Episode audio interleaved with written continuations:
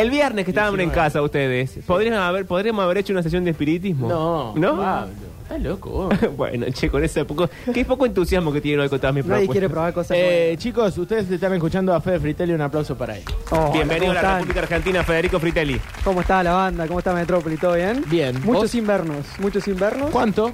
Y dos, tres semanitas. Claro, eh, feriado de por medio. Feriado de por medio, bueno, muchas cosas pasaron en el medio, pero bueno, acá estamos de nuevo. Eh, ¿Cómo anda el tenis? El tenis, justamente se iba a Qué decir. rara esa pregunta, ¿no? Después del, del US Open, Sí. que fue, si no me equivoco, a finales de agosto, principios de septiembre, hay en el tenis como una especie de eh, interludio hasta que, hasta que viene el Australian Open en enero.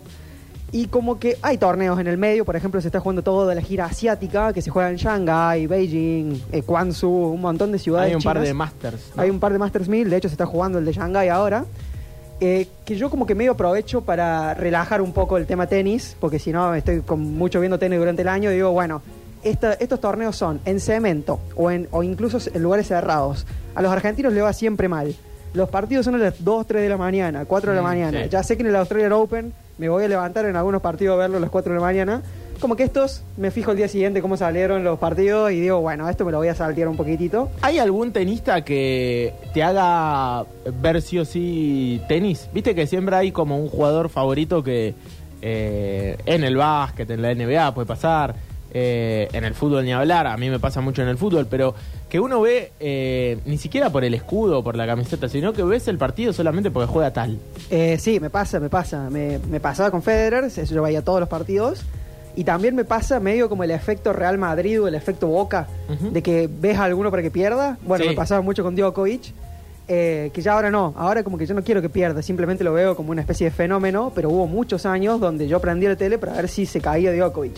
Y nunca se caía. Entonces, Claro. bueno, uno ve, una vez que uno empieza a decir, bueno, no, ya está, no quiero que pierda, lo- como que lo disfruto un, poqui- un poquitín. Y Ya no está alguno jugando. que eh, juegue y que vos digas, este la va a romper, o, o peor, el que, eh, el lagunero, que vos decís, da gusto ver, Nalbandián, da gusto verlo, sabés que puede ser el número uno si quiere, y por algo no, no lo es. Y de ahora, hoy en día, no sé, pero hubo una época, por ejemplo, que del potro me pasaba en las primeras 3, 4 rondas de los Grand Slam, que yo sabía que le iba a sufrir. O sea, tenía que jugar Roland Garros contra el 180 del mundo y me ponía la alarma a las 7 de la mañana y decía, mañana va a jugar 5 horas contra el 180 del mundo Claro. porque no se lo va a poder sacar encima rápido, porque eran esos partidos que viste que del potro jugaba con medio paja. Y después le ganaba a Djokovic. Claro, y después en cuarto de final jugaba en tres horas con Djokovic a un nivel que voy a decir, si lo hubiera jugado así el otro, hubiera Claro. llegado más fresco jugar con, con Djokovic.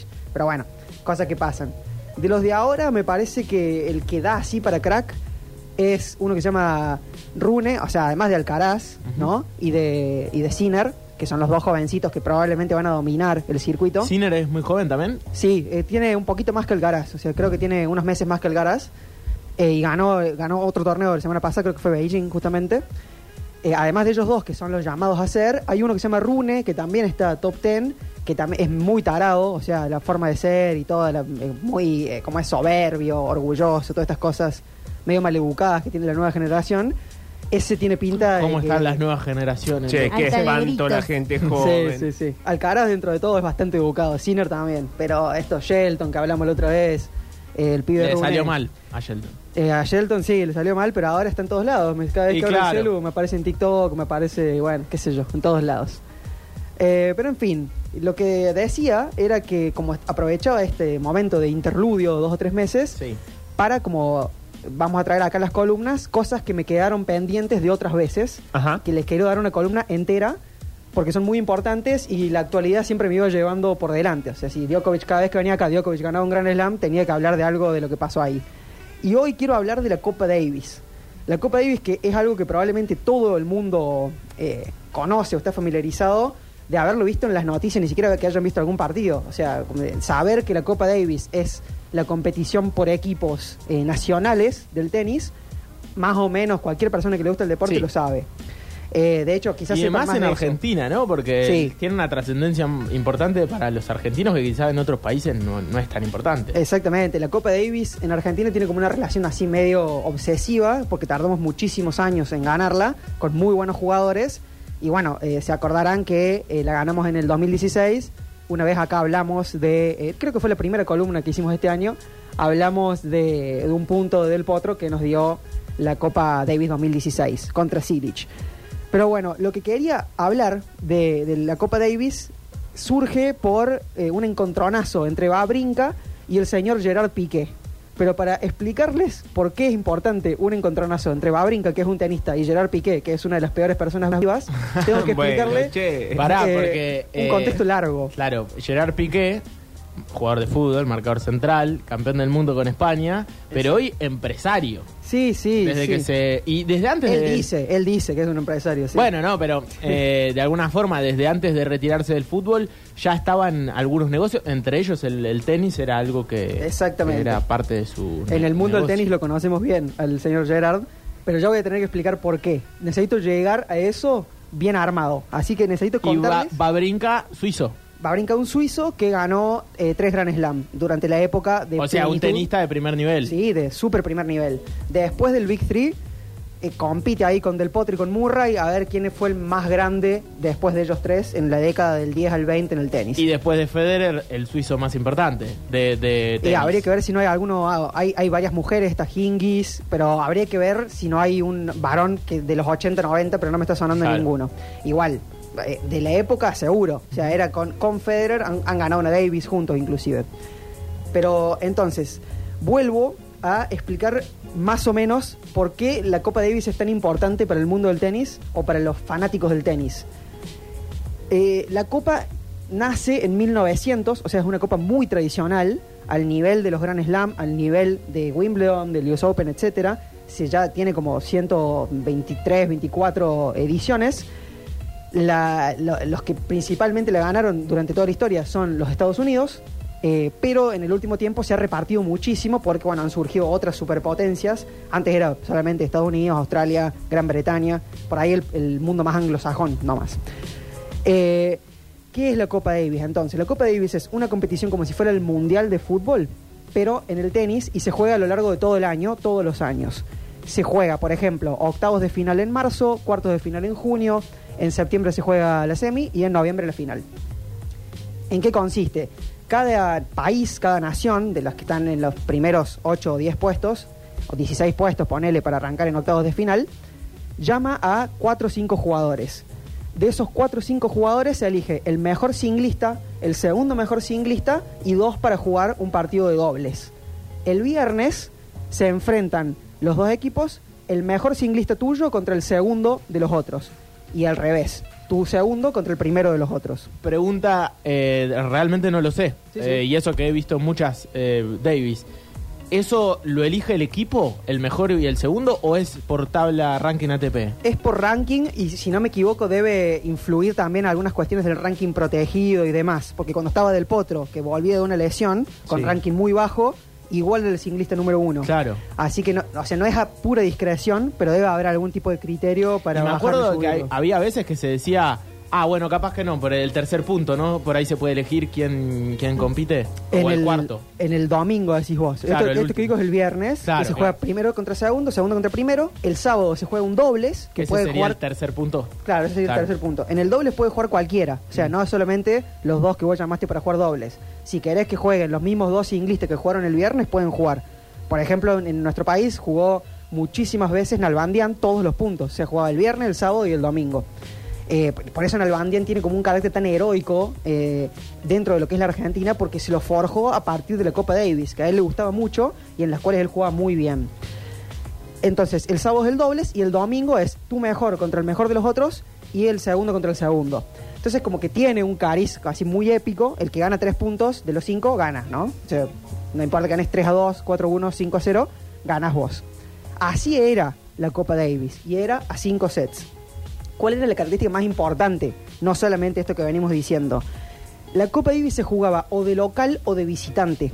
Entonces, vos jugabas contra Francia y si te tocaba jugar de local, vos elegías el estadio y la superficie de juego. Entonces, Ah, muy bueno. eh. los otros, eh, qué sé yo, tenían cinco singlistas de cemento que eran top ten del mundo, pero en Lo polvo de llevabas al ladrillo. pueblo de ladrillo. Y claro, lo llevabas, eh, o ponele, jugás contra Estados Unidos que tenía Isner, que saca 250 kilómetros por hora y lo hace jugar en una cancha de tierra que vos le pegás a la pelota y la pelota se hunde en el piso, hace un hueco de un metro y después sale. Y sale a 10 kilómetros por hora. Y por supuesto, ¿cuál es la gracia ahí? O sea, hay como una lógica medio de conquista por parte del visitante, como que yo voy a tu casa y con tu gente, o sea, eh, en tu barrio y, y de visitante, y te gano. Y si no, hay una lógica como medio de espectáculo del propio tenis frente a los nuestros, ¿no? Eh, a su vez, hay como cierto matiz de, como cierto margen de acción que se le da a la hinchada en la Copa Davis frente al resto de los torneos. O sea, en la Copa Davis está bien eh, alentar. Bombo, platillo. Bombo, platillo. Va, en Argentina, ¿no? el resto de los países no sé si están así, pero en Argentina medio ambiente de cancha hasta el momento del punto. Sí, i- inclusive hay como un poquito más de margen. La idea es que no, pero hay como un poquito más de margen de los propios árbitros de, bueno, no se puede hacer nada en cierto punto si hay 10.000 personas gritando entre un primer saque y un segundo saque. En cambio, si vos lo haces solo en un torneo de Wimbledon, la primera vez que lo haces te advierten, la segunda te echan. Eh, entonces, como que el, el mundo del tenis también como que conspira para que eso pase así. Eh, cabe decir que en el mundo en el mundo tenístico la ATP no es lo mismo que la ITF, o sea, la FIFA no es lo mismo que la UEFA, para hacerlo así en, en- Claro. en comparación. Entonces, lo que maneja esto es la ITF, que maneja los Grand Slam. La ATP es otra cosa, se maneja con sus propias reglas y demás. No- son iguales, pero tienen como distintos márgenes en algunas cositas. Y la ITF quiere cuidar su eh, bien preciado que es la Copa Davis. O sea, eh, eso de jugar de local y de visitante y demás, le da como un, un clima un poco más futbolístico, un clima un poco más eh, popular, si se quiere. Ah, Entra público de otro lado en la Copa Davis que no entra en los torneos normales, en el ATP Córdoba, en el ATP Buenos Aires, etcétera. Sí, entonces iba Maradona, qué sé Sí. yo, hacía, hacía su show. Eh, la, Copa Davis eh, me hace pensar a mí en un concepto de, un pensador que siempre traemos acá, no sé por qué siempre me da relacionarlo tanto con el deporte y con el tenis, que es George Bataille. Él eh, divide en una sociedad entre los elementos eh, homogéneos y los elementos heterogéneos. El tenis para mí es un deporte muy homogéneo. ¿Qué quiere decir esto? Todo lo que es homogéneo en una sociedad es lo que es tendiente a un fin, lo que está organizado de tal forma que se pueda producir. Es decir, todas las acciones eh, tienen eh, un objetivo que es eh, generar un producto, generar un fin útil. Y todas las personas, más que personas, son funciones y sus relaciones, las relaciones entre las personas como funciones, están regladas de antemano. ¿no? Entonces, todo tiene que ser racional, todo tiene que ser calculable, todo tiene que ser previsible en el funcionamiento normal de una sociedad, para, para el elemento homogéneo de ellas, que, según Bataille, está en permanente ascenso, ¿no? Desde la modernidad y en adelante, cada vez las sociedades son más, las sociedades, perdón, son más y más homogéneas. Pero ¿qué pasa? La homogeneidad de una sociedad está siempre en peligro. Está siempre en peligro de ser desacomodada por cualquier otra cosa. ¿Por qué? Porque los seres humanos no somos solamente racionales y no solo somos útiles, ni nuestras relaciones eh, son tan fácilmente reglables como lo quisiera, o regulables, perdón, como lo quisiera la sociedad homogénea. Por lo tanto, debe pisar, debe eh, reprimir, debe ahogar esos impulsos, esas fuerzas desordenadas a las que Bataille llama eh, las fuerzas heterogéneas de una sociedad. ¿Qué es una fuerza heterogénea? Es un poco anarquía establishment. Claro, o sea, la anarquía sería una expresión, la anarquía como revolución, no como sistema de gobierno, Claro. sería una expresión de las fuerzas heterogéneas en un punto dado. Por ejemplo, el, el festejo del Mundial de 5 millones de personas en las calles de Buenos Aires, eso es eh, las fuerzas heterogéneas de una sociedad completamente desatadas, digamos, sin ninguna forma de O pisarlo. peor, me parece, más fuerte todavía, eh, muerte de Diego en plena pandemia. Ah, pues, Porque aparte ahí era como que, che, Claro, en un punto de mierda, ¿no? en un punto de extrema homogeneidad, Claro. que es el nadie sale de su casa y lo- el que sale es gravemente penado, digamos. El- toda la gente sale por una, por una fuerza desordenada, justamente, no tiene orden, no tiene función, porque es para sí. Ya no es para un útil, para la producción de nada, sino que es improductiva, es gasto y eh, su fin es sí misma. Existe en tanto sí misma. Esas fuerzas heterogéneas pueden ser muy violentas, generalmente son afectivas, eh, qué sé yo, puede ser tanto lo alto como lo bajo, lo puro como lo impuro. O sea, es el orgasmo y la mugre. Es todo junto que se suele ir corriendo de las sociedades homogéneas para que sean más predecibles. dentro del mundo del tenis, que es muy homogéneo, siempre lo decimos esto, el tenis en general es muy predecible, gana el que es mejor técnicamente, el que tiene mejor físico, el, el deporte en sí es como muy geométrico, eh, las líneas, los, los umpires, etcétera, etcétera. La Copa Davis significaba un espacio de heterogeneidad eh, dentro del mundo, es decir, un espacio donde se podían desatar las pasiones populares inclusive los mismos tenistas podían ser eh, podían eh, encauzar esas mismas pasiones a través suyo, ¿no? Y jugaban con la remerita de, la nación, etcétera, etcétera. Es decir, el tenis es un deporte al que le cuesta mucho eh, subirse a una épica o, generarse su propia épica, justamente por este carácter previsible que tiene. Si Djokovic juega contra un muerto, es muy probable que Djokovic gane. Eh, tenía en la Copa Davis un reservorio de épica listo siempre, o sea, permanentemente eh, como, como que- listo, exactamente, o sea, posible de traer en cualquier momento sin necesidad de generar un momento como el de Djokovic con Shelton en el que corta el teléfono, o sea, sin necesidad de generar algo raro, ya estaba esa época, esa épica ahí tom- completamente disponible. ¿Qué pasó con, con la Copa Davis? Ahí, acá llegamos al momento importante de la cuestión. En eh, el 2019, el señor Gerard Piqué y el grupo Cosmos, que es, bueno, un grupo de eh, inversores, etcétera, compran la concesión de la Copa Davis a eh, la ATP, a la, la ITF, perdón.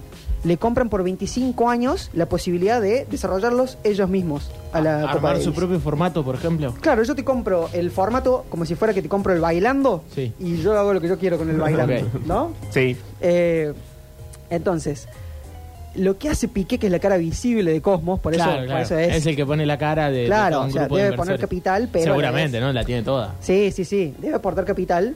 Y esto fue mientras Piqué jugaba en el Barcelona. O sea, era, era un momento muy Sí, sí, importante. era su última etapa de jugador, ya estaba metido en esto. Claro, esto fue en el 2019. Entonces, eh, de hecho, ese, ese mismo año eh, Barcelona llega a las semifinales de Champions. O sea, era, era todavía un jugador en funciones y un jugador con, con mucha jerarquía.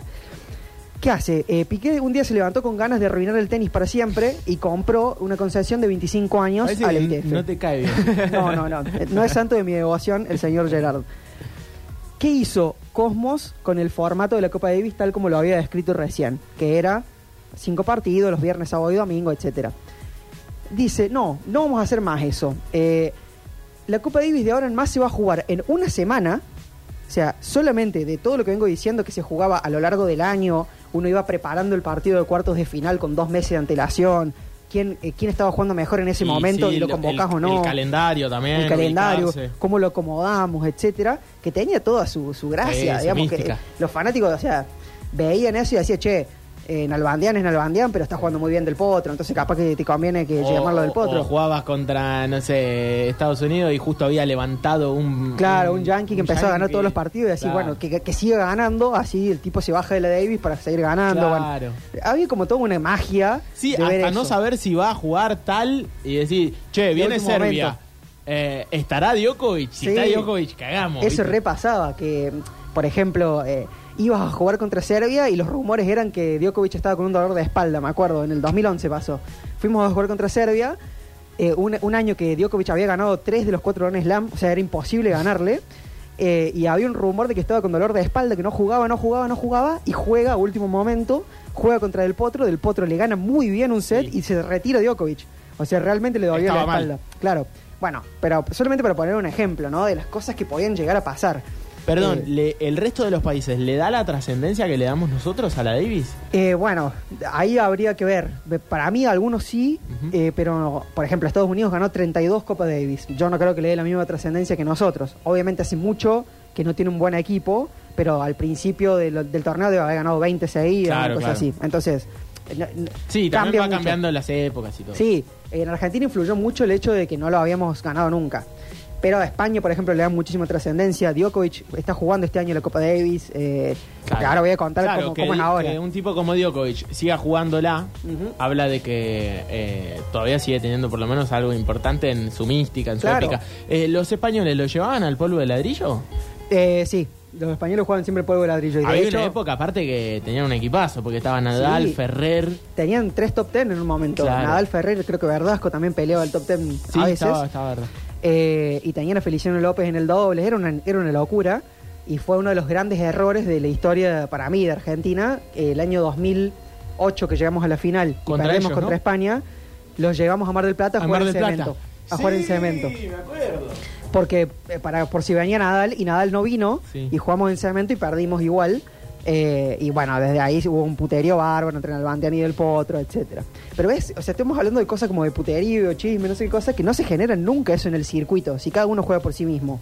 En cambio, acá había como una lógica más colectiva, más Eso, de, más de equipo deben- también. Que el nos deben no una. tiene mucha la lógica de equipo. No, nunca, nunca. O sea, siempre dicen los tenistas, no, yo cada vez que juego, juego por Argentina, no solamente en la Davis. Claro, Pero bueno, no, no tenés la camiseta puesta, salvo en los Juegos Olímpicos, no tenés nunca la camiseta puesta. Es lindo, muy linda la imagen de ver, por ejemplo, a, a Del Potro en el banco festejándole un punto a Nalbandian. Claro, eso es Después hermoso. se, se rompió Sí, todo. sí, sí. Pero en su momento de, de que decías, viste, se levantaba todo el banco y se aplaudían entre ellos. O sea, realmente sucedía algo que no lo ves en otro Claro, y bueno- Salvo que desde la habitación de un hotel le, diga, le tire la mejor al otro, qué sé yo. Sí, o sea, e- eran amigos y todo, por lo menos esa banda, pero no es lo mismo, o sea, no es lo mismo que verlo, no es lo mismo que en ese momento se, eh, se podía tener el coach y no en los partidos de ATP, por ejemplo. Entonces estaba, qué sé yo, Luli Mancini, Sí. en Albandia terminaba un punto, se sentaba y hablaba con Luli Mancini, eso estaba muy bueno de ver. Piqué vino y dijo, eh, la Copa Davis es hermosa, no se tiene que hacer nunca más. ¿Y, y qué hizo? A fin de año puso una semana en un solo lugar y dijo, bueno, todos los equipos que clasifiquen a la final van todos a jugar ahí en una sola semana y juegan lunes, martes y miércoles fase de grupos, jueves, viernes, sábado y domingo el resto. Y ya no son un más cinco- mundial de fútbol? Claro, ¿En una como- semana? Hizo un mundial de fútbol en una semana. Para el cual había que clasificar con los medios que se clasificaban antes, pero ya no es lo mismo jugar una serie de cuarto de final que una clasificatoria para llegar, o sea, de la misma forma me refiero con viernes, sábado, domingo. No es lo mismo que lo que era antes. Acá se juega las tres, se juegan tres partidos nomás, el mejor contra el mejor, el segundo contra el segundo y el dobles el mismo día. Y ahí se define el resultado del match. Y al final de la semana hay un campeón de Copa Davis, para el cual tuviste que jugar de tres, cuatro partidos, eh, siempre en cemento, siempre en una ciudad europea hasta ahora, eh, y con público totalmente neutral o del lugar donde se hace, nada Claro, más. Claro. O sea, eh, han eliminado el elemento público de la Copa Davis, que era lo quizás lo único importante que tenía la Copa Davis. Sí. Eh, ¿Y qué pasa? Eh, Babrinka, una persona que ganó en el 2014 la Copa Davis como se hacía antes para Suiza, jugando con Federer. eh, Ganaron, ¿no? A nosotros nos, nos dejaron... ¿En el 2014? Ah, no sé, no lo sé. Me acuerdo un, un partido contra Suiza que estaba él. Eh, pues, es posible, pasa que se me, se me mezclan en la cabeza la cantidad de partidos de Copa Davis porque Claro. siempre son más o menos las mismas selecciones. Sí, sí, claro, es verdad. Francia, Tienes razón. Suiza, eh, Suecia, uh, con, con Suecia se han hecho hermosos partidos, Australia, qué sé yo. Eh, Babrinka termina de jugar una clasificatoria que se jugó en septiembre contra Francia, ¿no? Era Suiza-Francia y se jugaba en el Reino Unido, por alguna razón. Termina de jugar y tuitea, eh, muchas gracias Gerard Piqué, ITF y el- creo que el grupo Cosmos también lo, lo, lo tuiteó. Eh, está muy linda la Copa Davis así y una Mm. foto de las gradas completamente vacías para ver un partido de eh, clasificatorias para la final de la, de la Copa Davis entre Babrinka y un, y un tipo muy importante de Francia también, o sea, una persona que es top 50, ¿me entendés? Entonces un partido que claramente si fuera en Suiza o en Francia habría muchísimo público. Y Piqué le responde con una imagen de la Copa Davis del año anterior que decía, eh, bueno, gracias por venir, hoy vinieron 120 mil personas, como diciéndole, fíjate que el año pasado fueron 120 mil personas, y le dice, nosotros ya no tenemos más la concesión de la Copa Davis, así que no es culpa mía, como diciendo una cosa así. Y Babrinka le responde, bueno, perdí hoy, pero gracias a Dios me hiciste reír vos, porque por algo será que tenías la concesión por 25 años y te la cortaron a 5, eh, y bueno, y hoy no vi las 120 mil personas que decías vos, una cosa así. Entonces, eh, claramente Piqué arruinó el tenis en ese sentido. Bueno, ¿Por qué? Porque no diga, le sí. sacó el elemento heterogéneo al tenis y ahora solamente es homogeneidad. Vamos a ver qué hace la ITF de acá en adelante con el formato de la Copa Davis. Arruinó Messi porque fue parte clave en los últimos años de que para que Messi se fuera del Barcelona y arruinó a Shakira. O sea, arruinó las tres cosas. Esta es la tesis del día. Sí, era, esto no era para hablar de Piqué, Era simplemente. solamente para de lo mal tipo que es Piqué. No, no, no. Que es- entra a los homenajeados en este programa junto a Julián Weich. a Julián Weiss también. Cada eh, vez que queremos hacer un homenaje en este programa sale mal. No, no sale mal. Cada vez que queremos decir algo lindo de alguien, no. No, no queremos decir nada lindo. Entonces, bueno, cuestión. La Davis ahora es una competición extremadamente lógica. Gana el que es el mejor equipo en ese momento en cemento a fin de año. Y listo. Por ejemplo, ahora está Djokovic en Serbia. Muy probablemente gane Serbia. Si Djokovic juega dos de cada... O sea, ahora tenés que ganar dos puntos de los tres. Y Djokovic va a jugar dos puntos siempre. Porque si juega single y juega doble, probablemente gane Serbia este año la final. No sé, si jugará el Caraz en España, qué sé yo, una cosa así. Pero bueno, la tesis final entonces es que Perdón, ¿había, puede ser que había segunda división en algún momento de, de Siempre. Davis? Claro, sí, sí, o sea, Y hay- esto ahora tampoco existe más. No, existe, que es el grupo mundial, que es lo, que, lo importante, digamos, lo que se juega a fin de año en una sola semana. Y después tenés las clasificatorias, que son la zona América 1, zona América 2, zona África 1, etcétera. Esas se siguen jugando con el formato viejo de la Claro. Copa Davis. Pero, y creo que se juegan a tres sets y no a cinco. Cosa muy importante. Los cinco sets siempre le agregaban un poquito de, de, De de épica. chimi, de épica Sí, sí. a los partidos esos. Porque bueno, eh, se empezaba a complicar cuando estás jugando de visitante y estás ganando 2 a 0 y el público lo empieza a levantar al otro que ya estaba muerto y de repente es un jugador que está 0 a 0 y, y no le importa más nada. No, y Ahora aparte es si muy rápido. jugaste el segundo punto, el segundo turno, y jugaste cinco sets, y después tenés que jugar el, el El quinto, dobles. o, o O el el dobles, eh, ya, o sea, está bien, tenés que ver hasta cuándo te da el físico para poder eh, jugar el, otro partido. Había que administrar todo el, Claro. el tema físico. Estaba bueno eso Y también. sí, por eso era el milagro en Albandian, que en Albandian jugaba siempre viernes, sábado y domingo. O sea, casi siempre se, se ponía el equipo al hombro en esos tres días y casi siempre llegaba todo lesionado. Me acuerdo que siempre... y un- cuando ganamos, como que no teníamos el mejor equipo. Eh, a ver, es, es debatible, porque vos tenés que tener mejor equipo que contra el que te enfrentás. Claro, claro, es verdad. Y eh, es probable que no hayamos tenido el mejor equipo, sobre todo contra Polonia e Italia, que fueron los dos primeros partidos, porque no jugó del Potro. Italia Contra Italia jugó un doble nomás del Potro. Entonces a Polonia y a Italia hubo que ganarle con lo que había. Y había muchos tenistas entre el 20 y el 50 del ranking.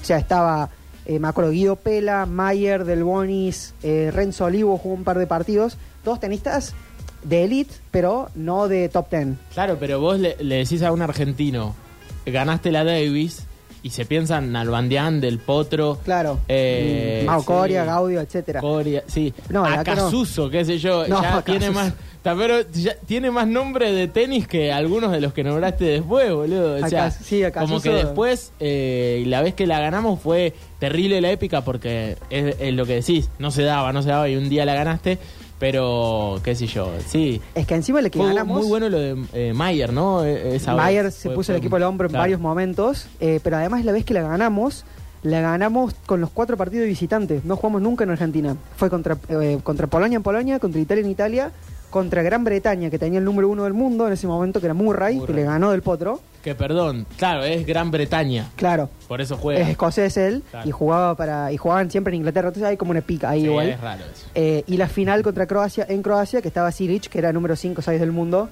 eh, que vez lo contamos cuando, cuando vine hace mucho. Sí. eh, que también íbamos perdiendo y estábamos siempre match point en contra y le terminó ganando del Potro a Siric y del Bonis a Karlovic, que era 20 del mundo.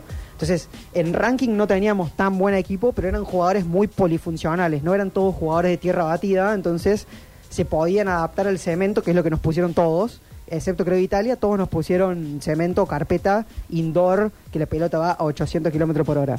Y la ganamos igual. Entonces, bueno, eh, el elemento heterogéneo... País, viejo. Qué país, qué país con qué país con huevos, hermano. Qué terrible, terrible. Eh, qué épica que tiene. Es una cosa impre- nosotros le ponemos heterogéneo a cualquier cosa, Claro, ¿no? También. exactamente. O sea, nos dan cualquier cosa y le ponemos heterogéneo. Eh, la conclusión final era eso, o sea que eh, esta irrupción del grupo Cosmos, de Piqué, etcétera, lo que hace es igualar los, todos los torneos de la ATP con los torneos de la ITF, principalmente la Davis, y cuando uno iguala se pierde la diferencia, todo se convierte en una mercancía intercambiable una cosa con la otra y se pierde el valor intrínseco de la experiencia de cada cosa por sí misma. Eh, acá la Copa Davis se siente como un torneito normal, de la misma forma que, por ejemplo, en el fútbol eh, si empiezan a hacer eso de que los mundiales van a ser en todos lados, o sea que va a haber un mundial que sea en Argentina, Uruguay, eh, Paraguay, Marruecos, España, lo que sea, se pierde lo, lo lindo que era que el mundial era de un lugar. O sea, para mí Qatar fue el primero en esta serie de mundiales de ningún lugar. O sea, mundiales prefabricados. Vos estuviste ahí, Octa, me dirás más. Pero mundiales como que parecen prefabricados, que vino el mundial, se puso en un lugar y después lo sacaron y no te quedó nada del lugar, salvo una túnica o cosas como muy superficiales. Sí. Que, y yo no llegué a entender nada de lo que era Qatar. Eso para mí no me pasaba. Yo tampoco. Con Sudáfrica. claro, exactamente. Sí, sí, fue como eh, toda una gran puesta en escena. O sea, esos países tienen como muchos 60 años, ¿no? 70 años, como que de... Tienen más años, pero de gran transformación, de proceso de transformación, como que se levantaron muy rápidamente y nada, como van metiendo un poco de... Tienen tanto dinero que no tienen ni siquiera un criterio estético de, de lo que significa el lugar, ¿viste? Claro. Entonces, sentís que estás en un lugar muy pintoresco en muchos aspectos, con mucha plata, con mucha construcción, qué sé yo, sin peso histórico. Y lo que le da eh, eh, magia a los lugares, si estás en Roma, es que haya un, eh, un Vaticano, ¿no? Un eh, o- eh, Coliseo ahí medio en ruinas, qué Sí. sé yo, que vos sabés que eso tiene, o la Torre Eiffel, o qué sé yo, no sé, el lugar, ¿viste? Claro, sí, una la evidencia de una cultura. Eso tiene como un peso. Y yo sentía que. ¿Cuál era el peso eh, de un camello? Claro, un camello, o sea, una túnica. La posta era eso, lo más parecido a sentirme que estaba en ese lugar, en el desierto, qué sé yo, era ver cada tanto un camello o, o bueno, algunos, eh, algunas mezquitas, lugares que tenían bien eh, el peso cultural, histórico que tenía eh, Qatar. Pero bueno, sí, yo pensaba mucho en lo que estabas diciendo recién. No quería llevar la, la cosa al fútbol porque esto es de tenis, pero eh, pensaba mucho en, en eso, en eh, eso, chocan todo. Porque un poco con el tema de los mundiales, que se juegan en distintos lugares, es como que lo bueno que tuvo el Mundial de Qatar, si yo tengo que defender algo, es que se jugó como en una ciudad. Claro. Entonces, realmente yo sentía que estaba todo el mundo en Tucumán, boludo. No sé, una ciudad chiquita aparte, ni siquiera una ciudad gigante. Claro. Eh, para albergar a dos millones de personas que llegan de todas partes del mundo. Entonces, eso estaba bueno. Ahora se va a repartir eh, por sedes en todo el mundo. Entonces, uno ir a ver el mundial no va a tener mucho peso tampoco. Es como, fui a ver un partido de Sí, o sea- tal selección que se jugó en mi país. Si vamos a ver el partido del Monumental que va a jugar el inaugural de Argentina, no fuiste a ver el Mundial, porque el Mundial va a ser en otro lado. Digamos, se va todo bien, pero el Mundial va a ser en otro lado. Siento que es un poco que, que sí. cambió de esa manera. Es que es eso, o sea, el- eliminan el factor distintivo de cada una de las experiencias para tratar de igualarlas a todas y que todas sean in- intercambiables, que lo que hace es que lo hace más previsible. O sea, para el negocio es mejor, es más calculable, es más homogéneo justamente. Pero lo que se pierde es el factor para sí, el factor porque sí de los, de los acontecimientos, digamos, el- lo que hace único a cada experiencia, eso se va perdiendo. La Copa Davis, el Mundial, bueno, un montón de cosas. O sea, para mí el Mundial de Rusia estéticamente fue igual que el Mundial de Qatar. Y no fue así el de Brasil, no fue así el de Sudáfrica, que uno sentía en el Mundial de Sudáfrica que estaban en Sudáfrica. Sí. Muy simple. Y en el de Brasil que estaban en Brasil. El de Rusia pudieron haber estado, no sé, eh, en, en el Camp Nou. eh, Se veía igual, no había marcas, salvo, o sea, qué sé yo, una- un paneo de un dron, una cosa así, pero nada más, no había elemento distintivo. Eh, eso se pierde y yo- hay como una especie de, de espacio ahora para reclamar, porque la ITF todavía no sabe qué va a hacer con la Copa Davis en un futuro, y me gustaría que los hermanos unidos de Latinoamérica y de la Copa Davis reclamemos todo en conjunto la ITF, no sé si es por un Twitter llamado. o donde sea. Bien, que, vuelva la ITF. Copa Davis de local y de visitante. Hagan lo que quieran, arruínenla como quieran, pero que sea de local y de visitante. Solamente Claro. quiero eso. Después, no sé, que, que juegue al tenis, eh, no sé, cual- Piqué con, con Jordi Alba, si quieren, no tengo ningún problema. Pero por favor que vuelvan a hacer la serie de local y visitante eligiendo el terreno. Era lo más lindo que tenía la Copa Davis y lo perdió, lamentablemente. Che, Sony 47, hay que cerrar el bloque. Pero eh, quiero hacerles una pregunta y me parece que solamente la pueden responder ustedes dos porque son los que hacen algo que me gusta mucho, que es hablar con, con mucha pasión y de algo que en principio es algo que, pa- que parece o simula ser bastante simple. Hoy estaba leyendo Hago la introducción para que entiendan a dónde voy. Estaba leyendo un ensayo sobre un tipo que escribe una película francesa que se llama Mi Noche con Mod. Son estas películas donde todo es diálogo y todo ocurre en el terreno de la mente. Entonces el tipo concluye que hay una forma del amor que le gusta, una forma de la seducción que le gusta que consiste no en seducir, no en amar, no en practicar, sino en desarmar cómo sucede el deseo, en desarmar cómo sucede el amor. Entonces son gente hablando del amor con siempre la carta guardada de esta, te estoy seduciendo o no, no lo sabes, yo tampoco lo sé, porque no estamos hablando de amarnos, estamos hablando del amor en abstracto. Lo que quiero saber es si cuando ustedes hablan, en tu caso Octa de fútbol o en tu caso Fede de tenis, están desarmando lo que sienten por el deporte, amén si practican o no el deporte. ¿Querés que- bueno, voy yo. Eh, Muy difícil esta pregunta para mí. Sí, o sea, es, muy intro- es introspectiva, pero sí, o sea, me gusta, me gusta la idea de desarmarlo en el sentido de no, desarmarlo como para analizarlo, ¿me entendés? No desarmarlo en, un sentido científico o, bueno, vamos a ver cómo funciona el tenis en su más mínima expresión, sino como tratar de ver la opacidad del objeto, o sea, tratar de ver lo que hace que el objeto sea realmente impenetrable, lo- que sea realmente incomprensible y describir los bordes, describir los puntos donde falla la comprensión, los puntos donde es inanalizable. Eso es lo que para mí está bueno y en mi caso está bueno escucharlo. Por ejemplo, cuando lo escucho del Octa o cuando escucho cualquier persona que analiza algo de esta forma, sin querer comprenderlo todo, sino dejando al objeto que brille por su propia forma, así es cuanto más me gusta a mí. O sea, y ahí sí hay una forma del amor, me parece. Así me gusta, esa es la forma en la que yo amo el tenis. No tratando de que todo quede explicado al final. Bueno, está bien, eh, re bien. Eh, yo eh, pienso lo mismo. Capaz que. eh, siempre digo que en un momento. A mí eh, fue un punto de in- de inflexión la pandemia. ¿Por qué? Porque me hizo pensar por qué era tan importante para mí el fútbol. Porque de pronto no se podía jugar y nadie podía ser puchero porque no podíamos jugar al fútbol. O sea, estaba muriendo gente, los hospitales no tenían que colapsar. Eh, pero por otro lado yo decía, loco, me está faltando esto, ¿por qué? Y entonces el secreto de por qué, por ejemplo, empecé a hacer los videos y eso, y el formato, era justamente explicar qué era lo que eh, de alguna forma me había hecho que sea tan importante eh, para mí. Y en ese desarmarlo eh, empecé a encontrarlo lo importante. Y es verdad, a veces no tiene mucha explicación. De hecho, a veces va hacia un terreno más simbólico, poético. Y no tiene mucho que ver con eh, lo estrictamente deportivo, futbolístico, sino más bien con lo que le pasa a cada uno.